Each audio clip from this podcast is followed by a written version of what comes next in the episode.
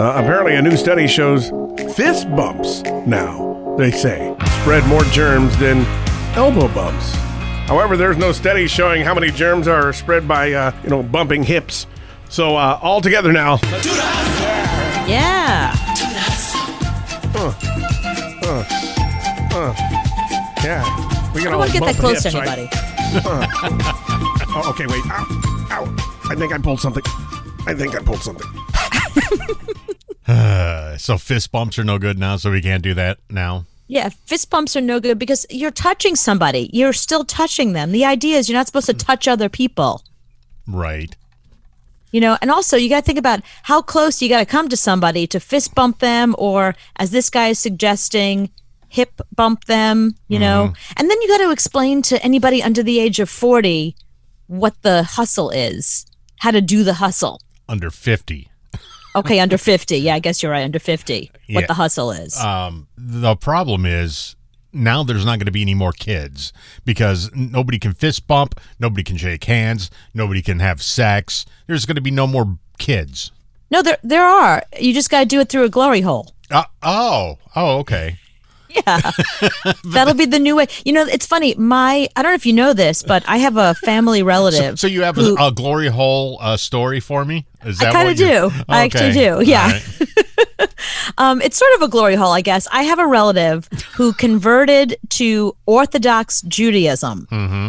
And the most interesting thing about it is that he told me he has to have sex through a hole in a sheet. And at first I was like, that sounds really not intimate and not enjoyable. He's like, well, it's still sex. But now because of COVID, I'm like, oh my God, the Orthodox Jews are brilliant. That is not true. It is true. 100% true. No, it is true. Yeah, they have sex through a hole in a sheet. 100% true. Look it up. That's just a guy saying he doesn't want to look at you. That's the 2020 version of the bag on your head. You actually fell for that from some guy. No. Put this blanket over you and we'll just cut a hole in it. That sounds like a bad joke from when you were 15. Okay, first of all, I never had sex with an Orthodox Jew because I'm not an Orthodox Jew, so he wouldn't have sex with me. You understand? Oh, okay. You're only allowed to have sex with somebody you're married to. And I'm telling you, you got to do it through a hole in a sheet. That's what he told me. I do not believe that at all. Is that when couples are just very ugly and they don't want to look at each other? Okay, I don't think that they cover the face also. I think that they just cover the body. I think it's a body thing. No, they have to cover the whole face. It can't be just a body thing. No. Okay, so it's a sheet, and they have sex through the sheet, but they don't take the sheet and put it over the woman's face also, because then, first of all, she can't breathe. I want to have a sheet with somebody else's face on it. Like a screen print of Margot Robbie. Yeah, because the problem is, how sex actually works is the guy has to stay, how do you say, happy the whole time that is going on. And sometimes your wife is, I hate to say it, is just ugly. So you got to put a blanket over her face to keep that going. So maybe you can have babies.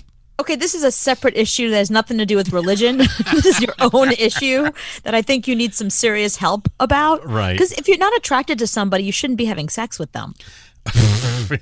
Yeah. Oh, if I would have known that when I was younger. You tell me this now. You wait till this far in life. Where were you when I was in high school? You could have dropped that knowledge on me. Yeah, I guess then just anybody willing was okay with you, regardless of what they look like. Right. So now you tell me I can do it with a blanket. Man, that would have opened up so many doors for me.